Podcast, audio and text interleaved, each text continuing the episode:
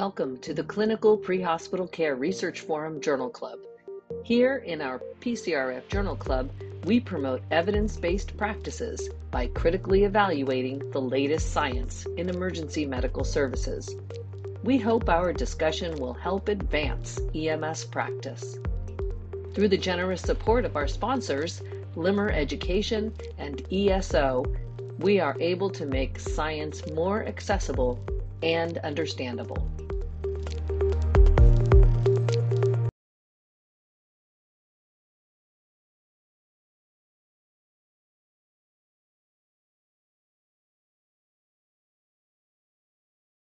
It's probably better if I do this off of mute, but welcome everyone to the August 2022 edition of Pre-Hospital Care Research Forum's Journal Club podcast.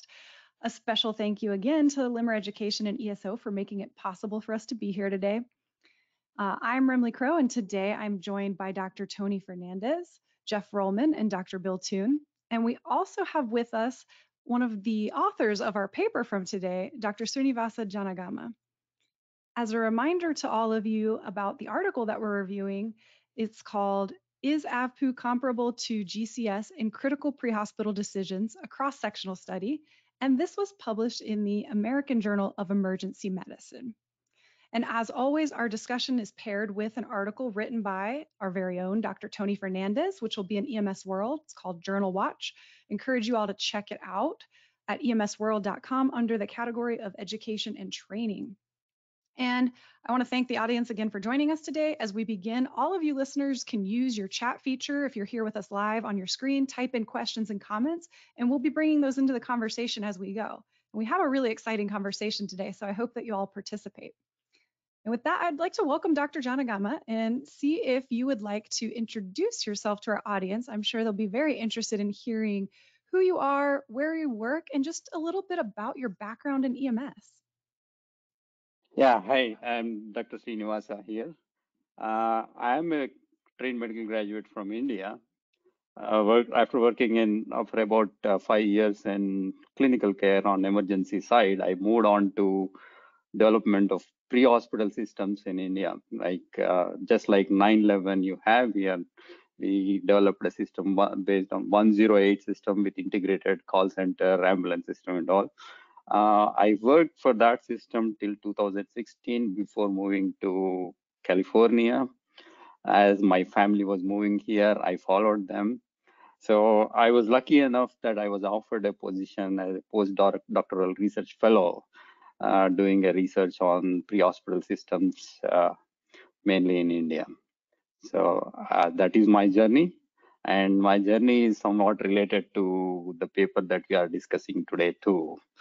So I'm very much eager to join and I'm so happy to be here. Well, we're very glad that you're here and want to thank you for taking your time and sharing it with us because this is a really interesting paper that has big implications and positive implications for pre hospital care. Uh, just as a reminder for our audience, the objective of this study was specifically to evaluate whether the pre-hospital scale that we use for assessing alertness, so AVPU, alert, verbal, pain, and unresponsive, if that correlates with the more complicated Glasgow Coma Scale score. Um, and in turn, you know, are those things both related to outcomes, specifically for patients with trauma? Uh, I'm curious, before we dive into the findings or any of that, I always like to ask, what drove you to investigate this research question? Yeah, it's it's quite interesting question. And see, uh, back in 2005 when we started our services, EMT training was totally non-existent across India. We had to develop a training curriculum, develop a training program just to find people who can work on the ambulance. So even when we try to explain what is EMT, what he does, what is EMS, people were okay, was a little bit reluctant. We start, so that is how we started the training program, and you can imagine uh, the status of the students who are coming into the program and delivering care. Uh, we got the students from the local ambulance base locations where we placed our ambulances, and uh, 10th class uh, passed, or sometimes it is 12th class and some of them, very few of them had bachelor degrees. So that's how that is the demography of students coming to the program.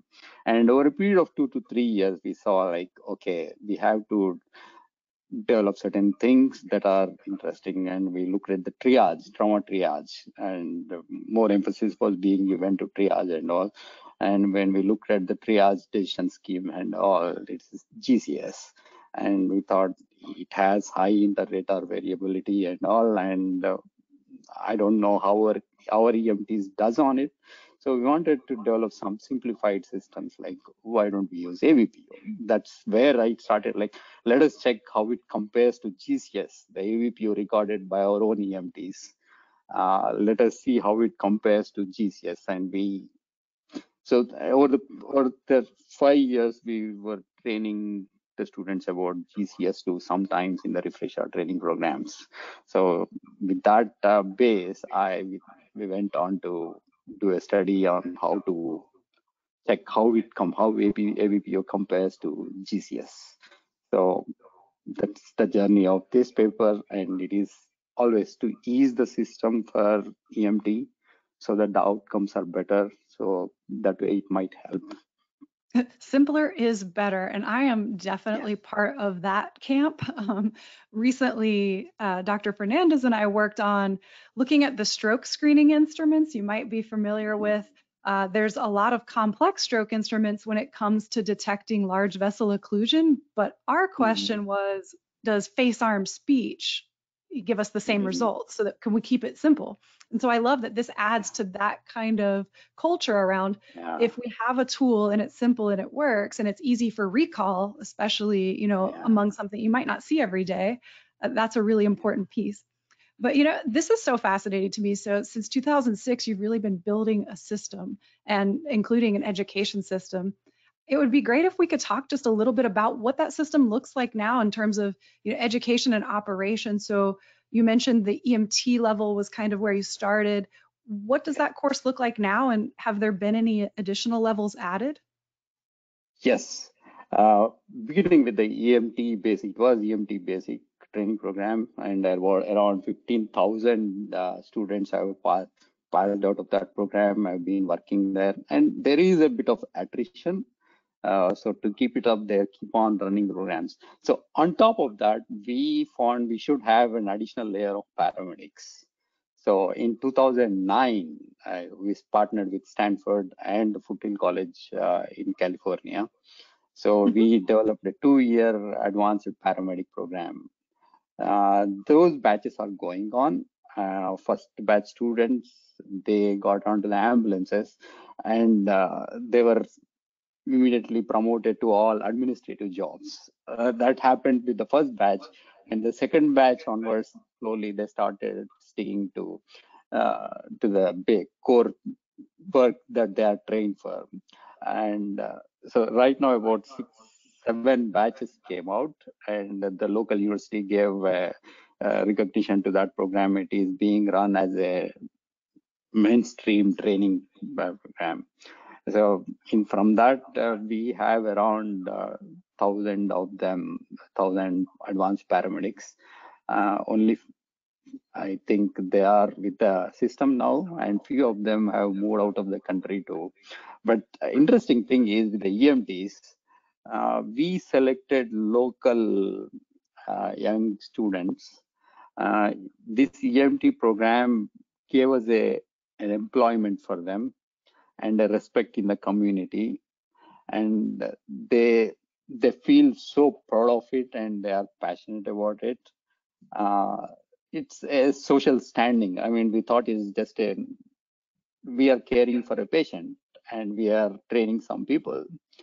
So but without our knowledge it, it morphed into one thing where it gave a social recognition for them standing for them. That's what they come and tell us like yeah it is i am part of it. This is my life. Uh, i take care of patients. I i know people over there and i'm given importance and that makes us happy. Yeah I think that is so And- important and- something for us to learn too. The recruiting from within the community and that standing in the community with professionalism and, and you know being a part of your own group, I think is a, a really important piece of that. Yeah. And for the curriculum, we followed uh, NHTSA thing, uh, the EMTB and uh, advanced paramedic. Uh, the textbook is Brady's, of course, that we follow. course. yeah. yeah. So we wanted to make it a standard and we converted some of them into local vernaculars language. The additional component we have for our people over there is uh, pregnancy, how to handle deliveries on the ambulance. Um, so this is the drive. Yes, the drive is more from WHO and uh, the, the Millennium Development Goals. Afterwards, the and so the push is a lot from the government, and the funding for these ambulance operations are from that budget. So, but it is helping a lot. They transport the pregnant woman and they drop the pregnant woman back home from the hospitals Oh, wow. more so in the rural communities, villages. The people are far, far away from the hospital. And to promote the institutional deliveries, uh, these ambulances are being used. So it's a different system compared to what we see here in US. Oh, for sure. I could tell you, admittedly, I browsed through that chapter really fast on deliveries and just hoped that maybe that wouldn't happen during my shift.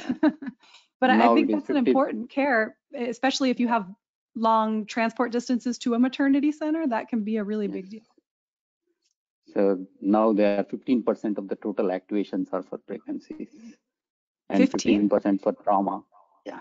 Oh, that's yeah, that's definitely a different distribution than what we Yeah. see.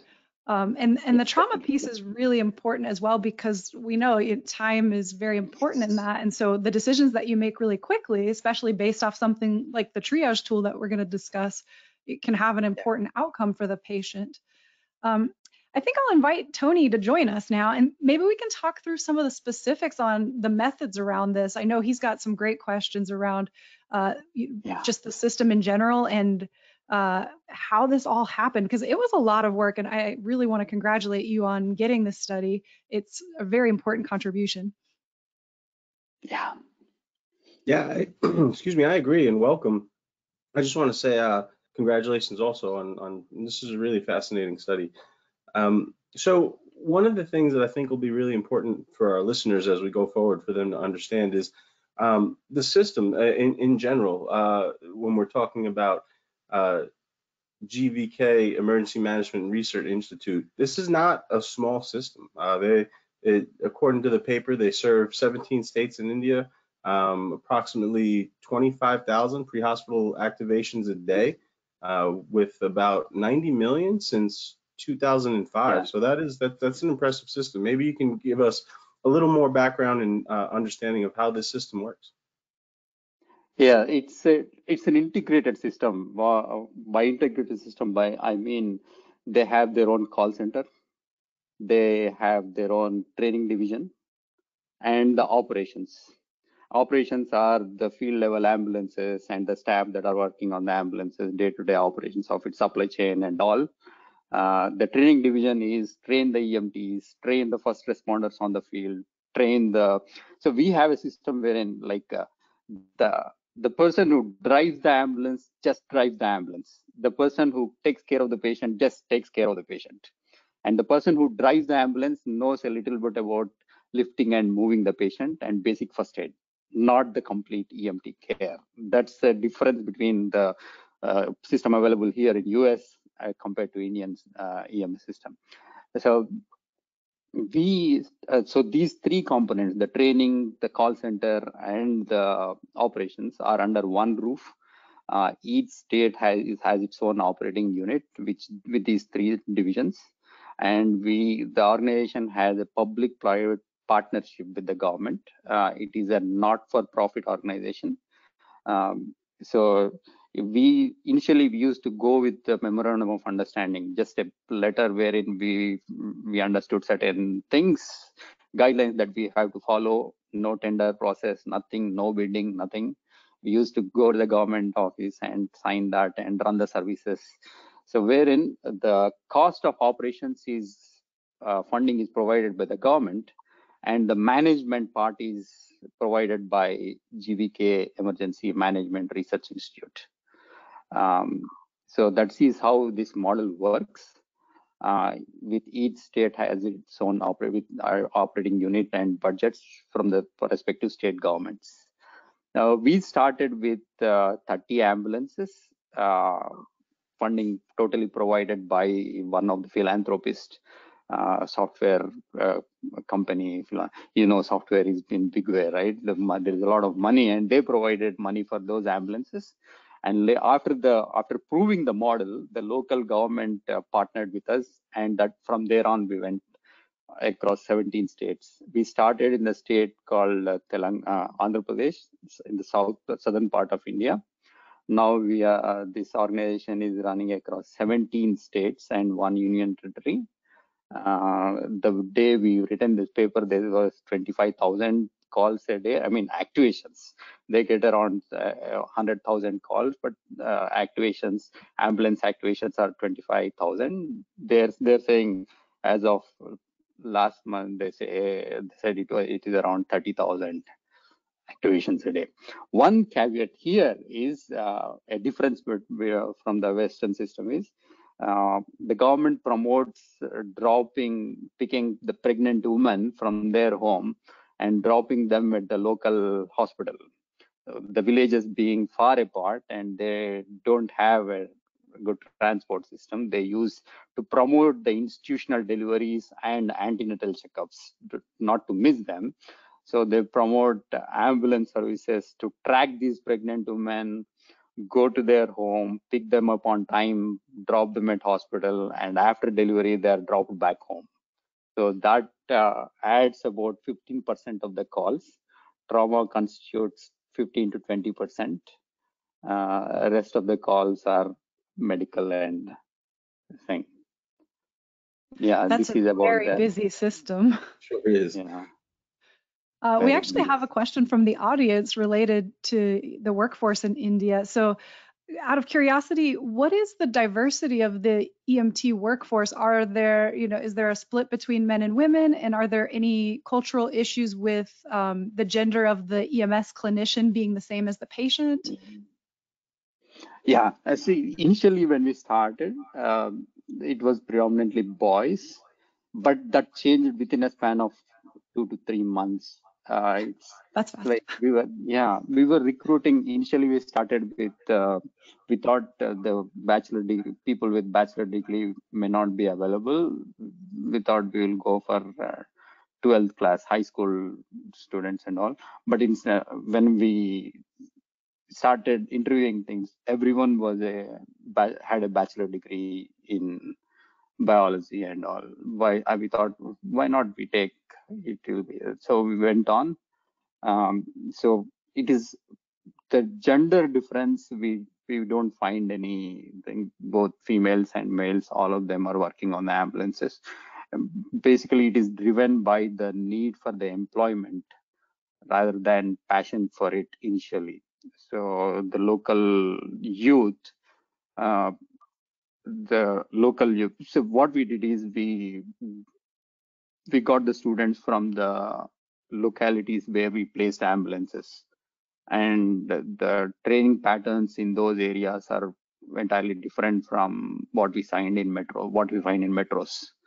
So these guys uh, they were very passionate and though they joined out of need for an employment over time they gained uh, the social standing, respect in the community, and all, which we did not expect, they did not expect.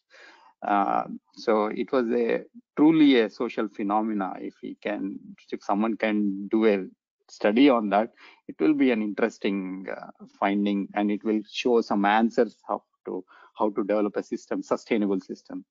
So uh, for your question, there is no, there is the workforce is diverse and there is attrition. There is about 20% attrition will be there uh, because of other influences from the local.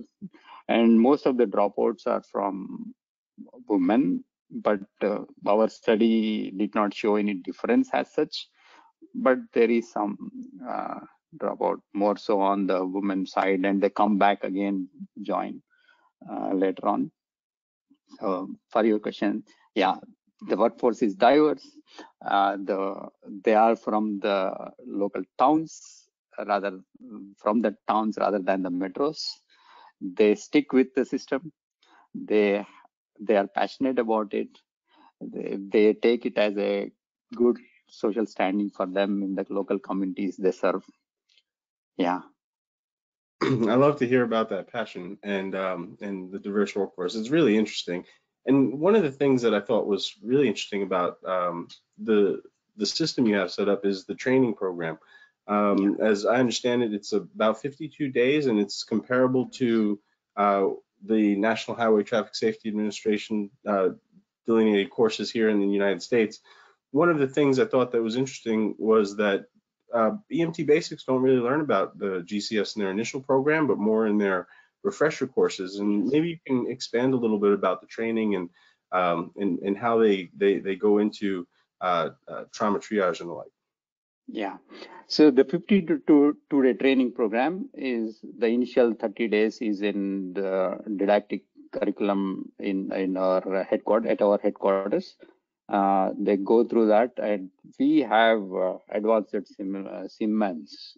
We bought initially. We used them for training, and we had initial educators for uh, trained by the Foothill College here and the Stanford uh, Emergency Medicine faculty. They have come there and they trained the initial set of instructors and from then on we picked up and local developed local instructors instructor force so the 52 training program first 30 days is local i mean in-house didactic section and uh, next 20 days uh, about 15 days they are on the ambulance under an instructor and about five one week they are placed in a hospital emergency department uh, to go through to learn about the handover process how patients are handed over in the hospital when they come. They be on the hospital side and they know about um, how the, the equipment is they left there, how it is handled, and all those things.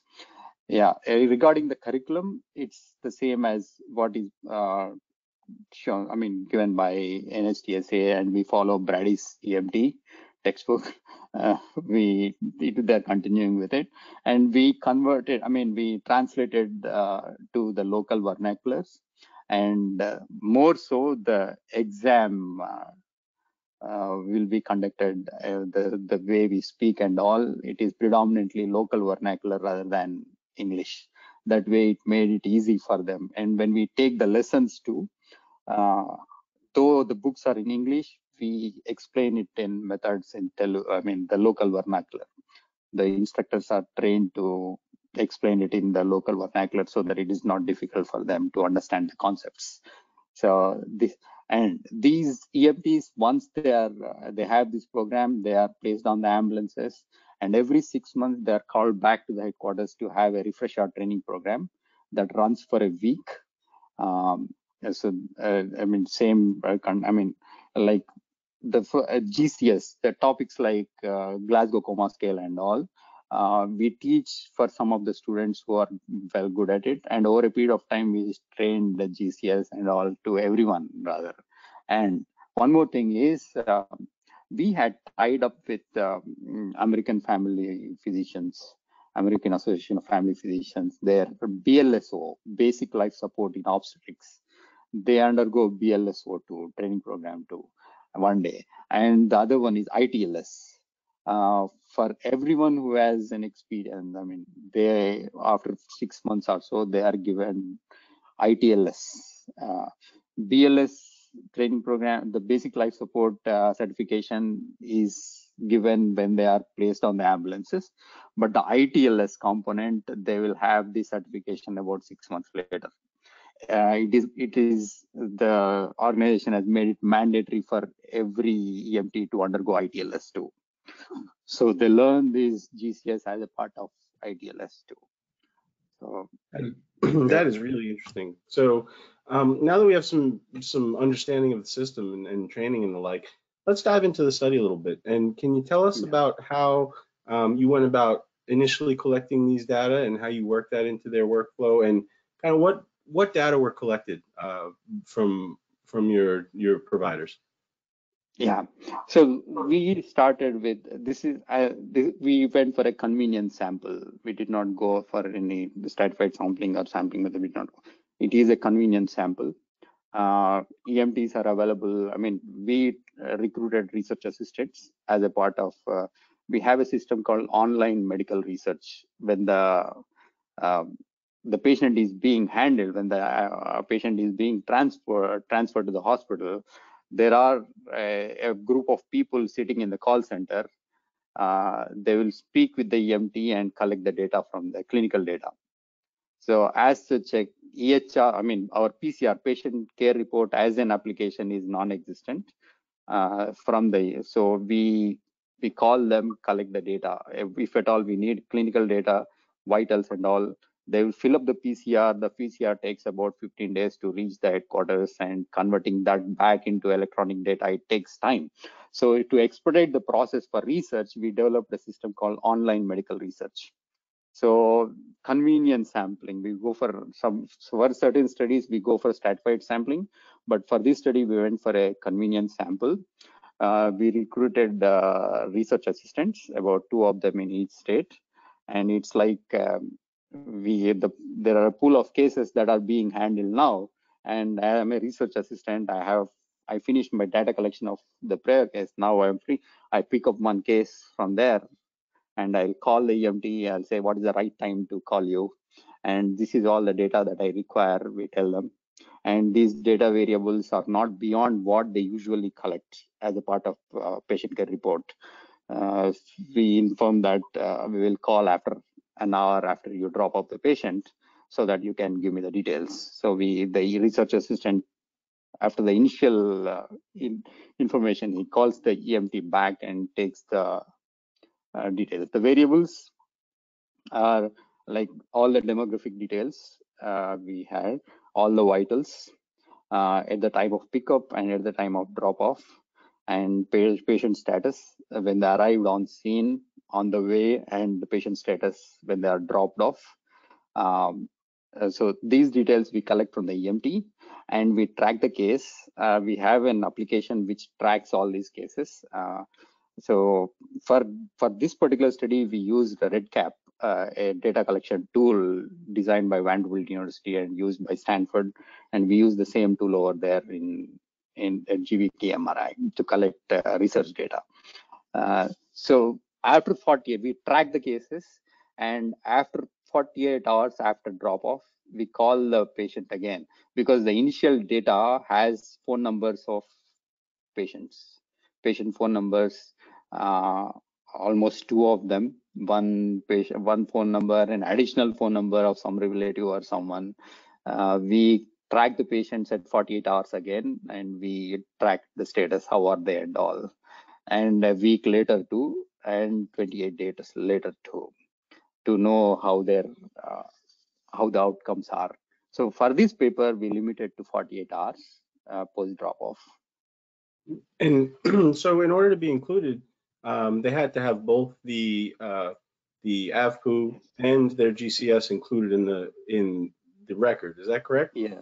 And yes. can you tell us a little bit about um, your outcome measures and, and, and why you chose those? Yeah, uh, we the uh, my pr our primary outcome measure is uh, uh the probability of death at 48 hours, and we try to relate uh, AVPU categories and it's their uh, I mean correlation with deaths at 48 hours. that is one. The secondary outcome measures we selected how how does G AVPU and GCS relate to each other like uh, what is the median score of GCS for each a, a category and AVPU. And uh, regarding their discriminative ability, do are they comparable? GCS and AVPU, are they comparable uh, in their discriminative ability to predict the death at 48 hours? So these are our primary and uh, secondary outcome measures. Primary being the probability of death at 48 hours. Secondary outcome measures may being the median GCS for each category of AVPU and uh, the ability of GCS and AVPU for 40, death at 48 hours. And the box which is being uh, displayed on the screen are the exclusion criteria. So we excluded uh, uh, patients who have stayed in the hospital. If, if suppose the patient is being transferred from hospital and to a different hospital, interfacility transfer, and if the patient has stayed in the hospital for 12 hours, we excluded those cases because it influences the hospital treatment influences. And the dispatch information was incorrect. Some of sometimes the dispatch information is incorrect, and sometimes when the ambulance reaches the scene, the patient is not there with the or sometimes we could not reach the EMT at all. We excluded those cases too. And uh, after, once the EMT reaches, there is no evidence of injury. Maybe that was a the classification of the call was mistaken and no injury or there we excluded those cases too. And if the EMT was handling multiple patients on the ambulance, like uh, what happens is if there is a, it's uh, unlike uh, US, in India, sometimes the patients don't listen to the EMT. They just enter the ambulance, sit, take me to the hospital. So if the ambulance arrived on scene and there are multiple patients, uh, they sit and we have to transfer them. So if the EMT is handling multiple patients, even then we exclude it. Uh, or if it is an ambulance to ambulance transfer, sometimes if it is beyond its jurisdiction, the some other ambulance will come and pick up this patient. And if we have to transfer to a medical college, which is beyond 20 kilometers, that is 15 miles, uh, so it, some other ambulance from that jurisdiction picks this and leaves the ambulance for other cases. So, and uh, deaths on arrival, we don't have any means of uh, recording AVPU or GCS, so we excluded those cases too. Yeah. yeah, I think you made some really wise decisions with your inclusion exclusion criteria and uh, with your outcomes. Um, I know our audience is chomping at the bit to start get the results, but um, before we do, I just want to open it up to any other panelists to see if they have any other methods related questions. And um, after that, I'm, I'm excited to get to your results. Thanks again for joining us. Thank you. Jeff. Hi, Dr. Janagama. Definitely a pleasure to have you on today and to see this terrific research and to really hear about the amazing EMS system that you've created that um, less than 20 years you're having, um, I mean, 10,000 plus ambulances and so many very diverse workforce. So just congratulations on all that you've done. Um, just had a couple of couple more just about the system. You provided a great overview of the pre-hospital care system um, and how EMT training works. Uh, I know there's also the dispatch center. I was wondering if you could just talk a little bit about what the hospital system is like. Are there different sort of levels of hospitals? Are the EMTs trained to be triaging and taking patients to maybe further hospitals that might have um, cath lab or uh, um, trauma surgeon there, or is yeah. that um, or are they are they transferred after they arrive at the initial hospital? You could just tell us a little bit how it works. Um, yeah. Thank you. Yeah. So in the, in India, the healthcare is divided between private and uh, government. Uh, government provides free uh, healthcare for everyone, irrespective of your insurance or anything. So the public hospital system is under the government, and a bulk of pay, I mean population, majority of the population depends on the uh, public health system. The public health system is three tiered like primary secondary and uh, tertiary system. In the tertiary i mean uh, in the tertiary system we'll let us come from the top to bottom. So in the tertiary system we have medical colleges uh, some postgraduate uh, training institutions and uh, some of the district hospitals i mean let us say tertiary is all medical colleges and postgraduate training institutions so secondary system, we have district level hospitals and few sub-district level hospitals. These are 300 bedded to 500 bedded hospitals. So the secondary level hospitals, sub-district hospitals and district level hospital, they have they are 300 to 500 bed hospitals. Uh, the primary level is, is the basic local town level hospitals. Uh, the primary health center they have primary health centers which work during the daytime and community health centers which work around the clock 24 hours a day. So the tertiary system, as you said, the tertiary system constituting medical colleges, they have trauma centers, they have an ICU, they have a, a CT facility, uh, computer tomography facility, and a cath lab. Uh, they have uh, trained trauma surgeons uh, in the hospital, and in the they have emergency departments with being I mean, then we did not have an emergency medicine as a specialty, but now it is existing now. So earlier it was all surgeons and uh, a combination of surgeons and medical specialists uh, and anesthesiologists uh, working in the emergency department. But now they are, they have trained specialists. This is about tertiary hospitals. So the secondary hospitals, which are constituted with district and sub-district level hospitals, um, they have a, a casualty as, as which a, a round down emergency department uh, with uh, non-trained, like non-specialists, like they are general physicians and general surgeons uh, manning, I mean, posted in the emergency, the casualty, and they take care of the patients. They have an ICU. Uh, the, some of them have cath labs, but not all. Uh, CT is available in some of the centers but a radiologist will not be available to read all the while. The, they have a telemetry facilities wherein the uh, the films are sent in batches to tertiary centers. They read and send it back to the. This is about the secondary level hospitals. The primary hospitals are community health centers. They have a nominal step down ICU sort of thing, and they have a surgeon on call uh, 24 hours, but he will be in the hospital from 9 to 2 afterwards they will be available on call and bulk of our transfers in this study were to secondary level hospitals and the tertiary level hospitals um, so this is where we transferred the health this is how the health system works in india so and private setups very few patients have uh, insurance and as a protocol our ambulance system takes the patient to the nearest government hospital, uh, nearest government hospital. And if the patient requires an additional higher level of care, uh, he will be taken to the district, I mean, district hospital or the tertiary medical college hospital. Now, who takes this decision to bypass the local hospital and take to a higher level center?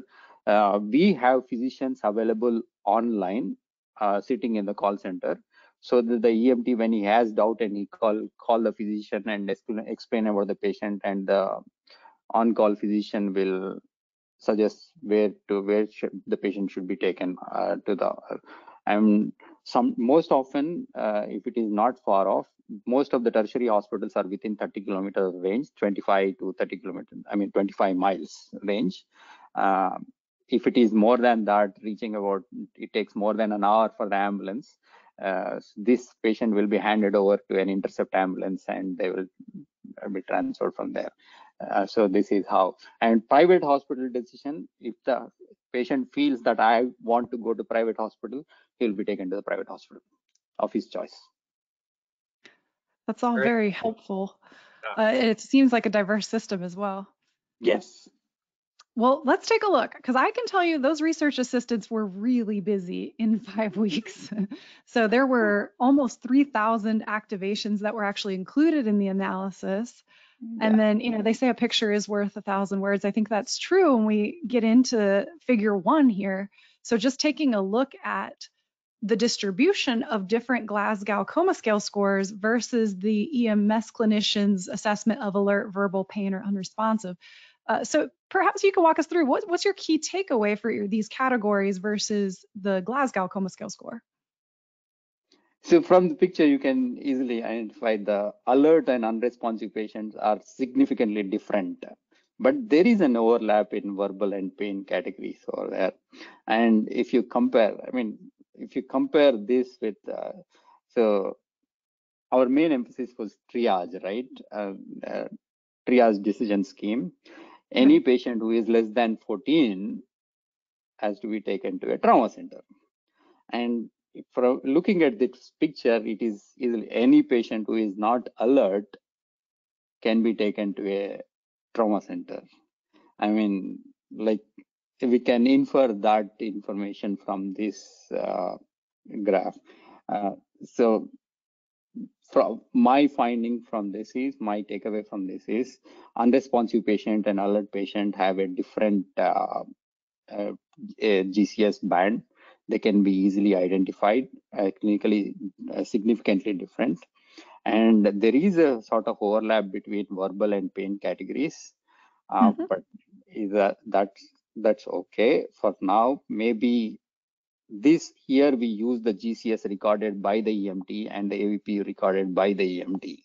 And as such, there is a high inter-rater variability even among the physicians. Uh, more so, it will be around verbal and pain categories. And if you look at the research, there are many papers uh, which have shown overlap between verbal and pain categories. Uh, th that way we can explain. So, but comparing it with the triage, so the main emphasis was how can we use AVPU in triage instead of Glasgow Coma Scale. So triage, triage decision scheme, anything less than 14 uh, can go to, has to be taken to a trauma center, preferably to a trauma center. And here, anyone who is not alert is being shown as to be taken to verbal pain response they can they, should, they can be taken to a trauma center and if we compare this with the uh, early warning, national early warning score mm-hmm. used by NHS in UK, uh, any patient who has verbal pain and unresponsive, they are given a higher score three. They are grouped together to be given a higher score three. Even this matches with what they do. Though they, it is used to identify patients who are de deteriorating within the hospital, I think we are we are on the same lines. What we our findings are on the same lines. Absolutely. And I think those early warning scores share a similar goal in making the triage decision easy and figuring out yes. who's a critical patient versus who's a not so critical patient. And it's very clear here. We and we also have an interesting comment from uh, one of our audience participants, Mike, talking about when they began one of the trials, they had to actually stop the trial to retrain 600 EMS providers on how to calculate GCS because it was easy to do 15, 14, and 3, but everything else gets really mixed up in the middle. Yes. Uh, another yeah. point too that we've seen in some recent literature is around components of the GCS. Some of them may be more predictive than others. So like the yes. motor skill seems to yes. be very predictive of outcomes, whereas you know the eye and verbal maybe not as much. And I think that the motor part of this also corresponds really nicely with AVPU. When you get to something yeah. like unresponsive, that makes a lot of sense. Yes.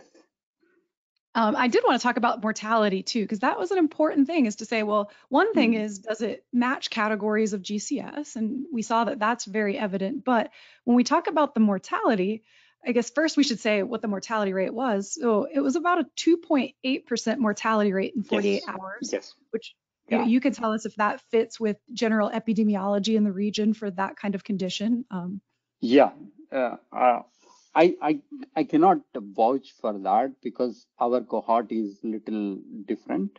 Right. Uh, yeah, most of this serious cases. I mean, like I can say I'm doubtful about whether the system is attending to most serious injuries on the roads because sometimes they are picked by the local vehicle and we don't know what is happening. We did not study about the entire cohort of trauma cases in the locality.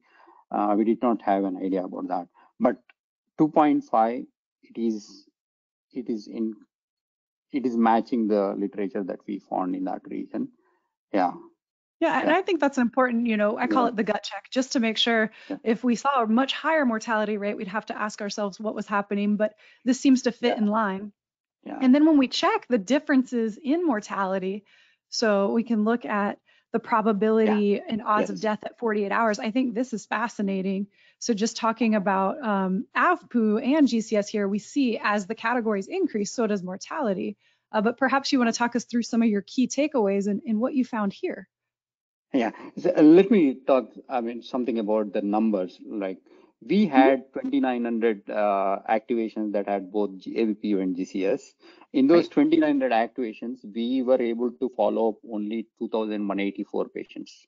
So that 2,184 is the patients that we were able to follow up at 48 hours. Uh, rest mm -hmm. of the patients are lost for follow-up. Uh, so our uh, primary measure was 48 hour mortality. There were 61 deaths in these 2,184 patients. So now if you look at the breakup over there, like alert patients had only 1.1% mortal probability of death, but as we move from A to V to P and U, the mortality is increasing by a factor of three to four with each right. step.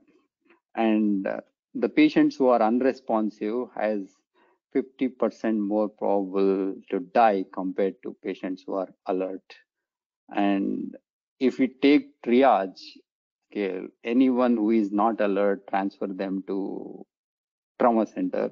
There itself, we have a difference of minimum four percent difference in mortality. I, I don't take mortality as a factor that influences transfer to a trauma center. It may be severity of injury, not the mortality as such. It, yeah, but right. we took mortality as an indirect measure of severity of injury in the absence of. Uh, um, so the probability of death increase multifold as we move from A to V to pain and unresponsive. And the same pattern is seen in GCS severity categories like uh, mild, moderate, and severe, the usual categories that we use in hospital. And even there, you see the mortality has increased by almost eight times. Uh, the probability of has increased by eight times when we move from mild to moderate and it increased five times when we moved from moderate to severe. So right. yeah, at, at an, in the EMS for an EMT, uh, there is a lot of difference between a trauma patient who is alert and a trauma patient who is responding to verbal commands or pain or unresponsive. Uh, it makes a, a lot of difference as such, and our data shows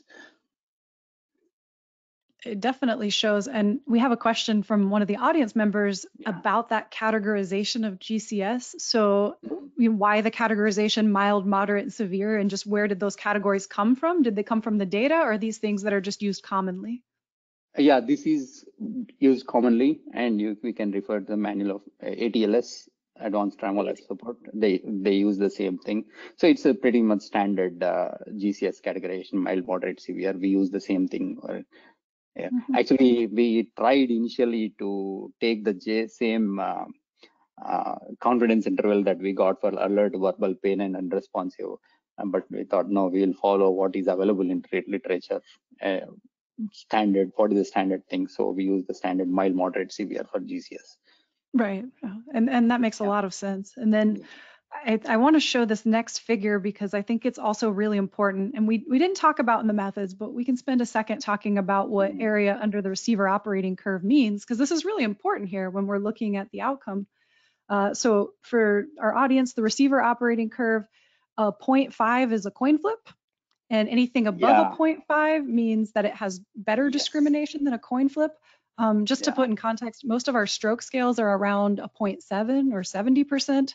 And so let's talk about what you found here, Dr. Janagama, in terms of both the AVPU and the GCS in the area under the curve. Yeah, so anything less than 50% is it's this use the word useless sort of yeah so yeah so, so 50 to 60 uh, yeah it's a poor test 60 to 70 is okay 70 to 80 yeah and 70 to 80 to 90 is this. Excellent. Test yeah. Yeah we got uh, area under cover of 81.5% for GCS and uh, AV for AVPU it is 79 and you look look at the confidence intervals they map they are very the same yeah. very narrow. They are the same.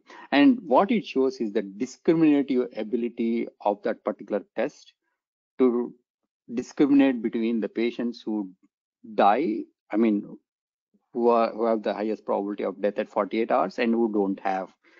And these tests are good at discriminating between those patients, uh, patients who are who have a chance of dying and patients who have a chance of surviving. Mm-hmm, Yeah, absolutely. they are comparable.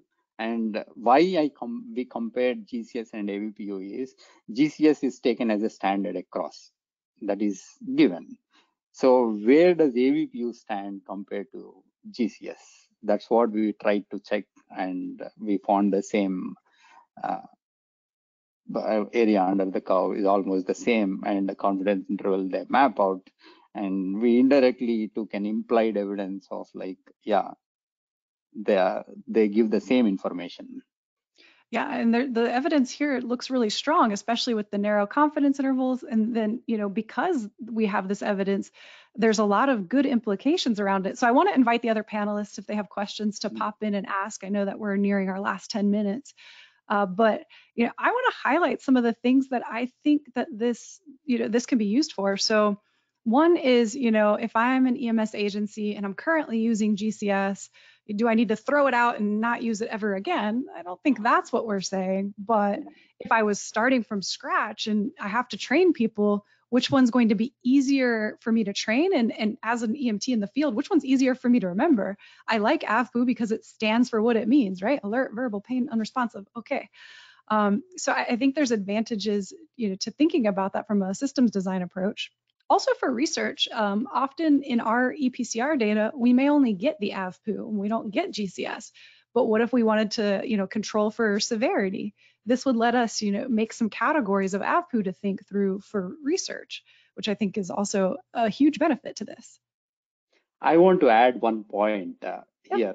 The the other motivation for this paper is its data being available, and we have independent systems like PCR, patient care report from the ambulance, and the EHR from the hospitals, and we have our EMTs logging in information and entering the data for a long time, Yeah. and emerging information technology, we can use the data, the number of case records that are entered by the EMT and the emergency, we can actually using artificial intelligence, we can over a period of time, we can develop perfect, tailor the bands for each EMT and for that particular level of injury. So one motivation for this paper was how can we support uh, algorithm development Mhm. which converts uh, AVPU into a GCS band that is tailored to a particular individual because there is high inter-rater variability. So this band we can tailor it to the particular individual who is recording it and particular type of emergency that we are handling. So there is a possibility to map these things where the PCR speaks with the EHR and we can get data from both ends and we can over a period of time. So if some emt has given emtb has given our full personnel have given alert for the one patient what particular type of emergency one particular x emt has given we can the system can map a right gcs to that so Well, is one that's aspect. an exciting future where you know we can use artificial intelligence to create curbside decision Yeah. support. Uh, where we've seen some of this in the hospital, but with EMS data we haven't done as much. But this sets up the framework very nicely for that. yes And Jeff, Uh, again, thank you for sh uh, showing us how powerful this research is. As Remle was saying, and as you were saying, Dr. Janagama earlier, GCS, we know we're really, I mean, we're great at three, we're great at 15, we're decent with 14, but we really do our, our inter-rater reliability. Um, the same exact patient, many folks, and not just EMS folks, physicians, based on the literature, sometimes guilty of this as well, can be really hard to rate these patients. Um, I was wondering if you had any, I mean, AVPU on its face, it seems simple enough, and we'd like to think that we can all um, rate patients fairly easily and reliably. I was wondering if you've looked at all the reliability of the AVPU measure. And I had a follow-up question. No, I mean, like we looked at the literature and we did not concentrate much on the point you are raising, like what is the reliability of AVPU. Yeah, yeah, we did not do that, but this the other thing we were satisfied with was, yeah, we are, we are, we know for sure that GCS is, there is a inter-rater variability.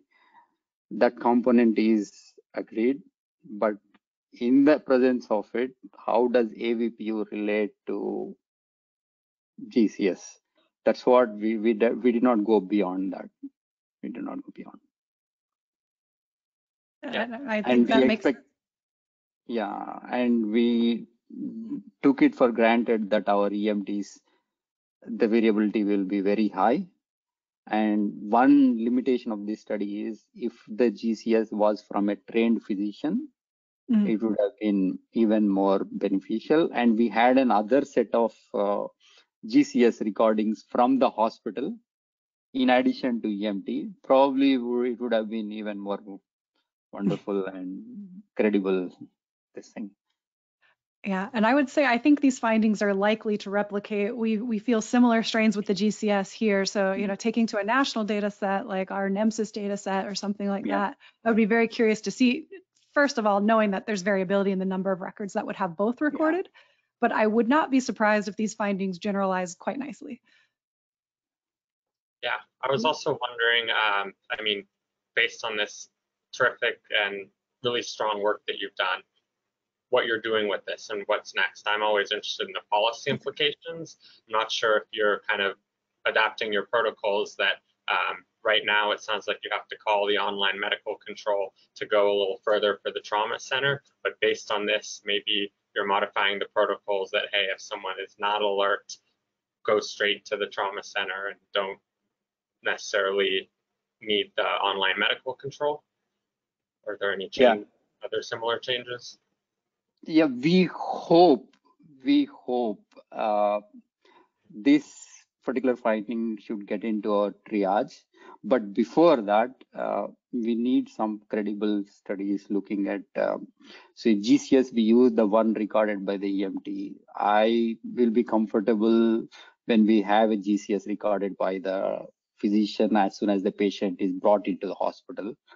Um, instead of a convenient sample, I want a proper experiment to be done. That way we can be more sure about this. But this paper shows something like uh, we should work on two pronged approach, like develop the algorithms, give inputs to algorithm development. Not that we are taking away GCS, but uh, not that AI takes over everything. No, it will assist, assist us. It's going to make decisions easier, uh, take more decisions in uh, in the same time that we uh, are taking now, and at the same time uh, pro- promote some other experiments wherein before after which we can take a decision to change. And this particular even we need not go for this roc and all even just that interquartile ranges. When we compare them with the triage decision scheme it is 14 or less. That matters right?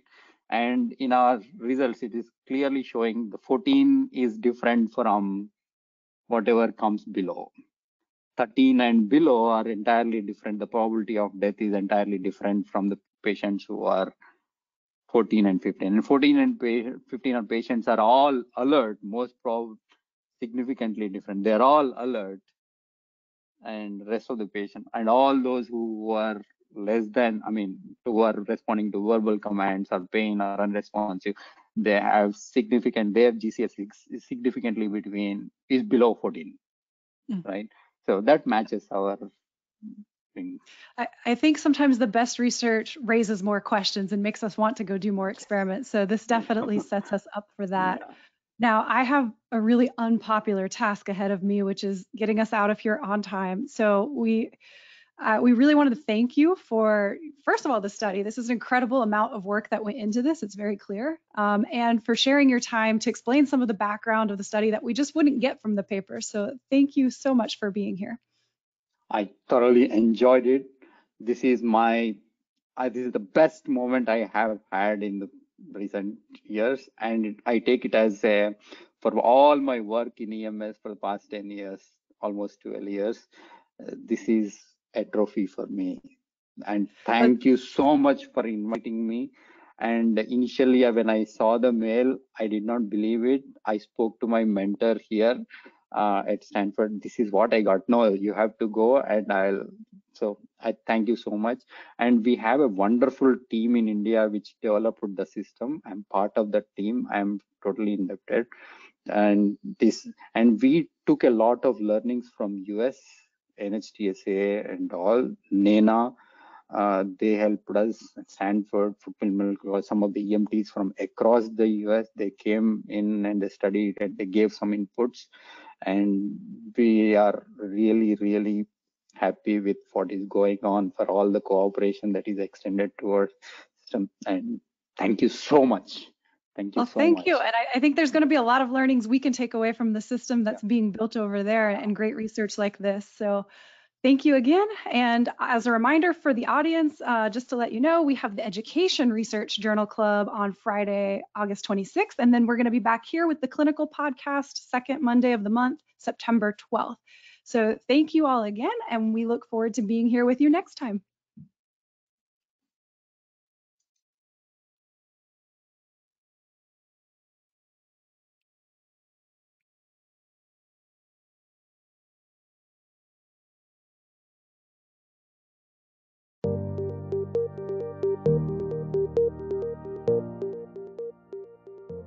We hope you have enjoyed and learned from this PCRF Journal Club.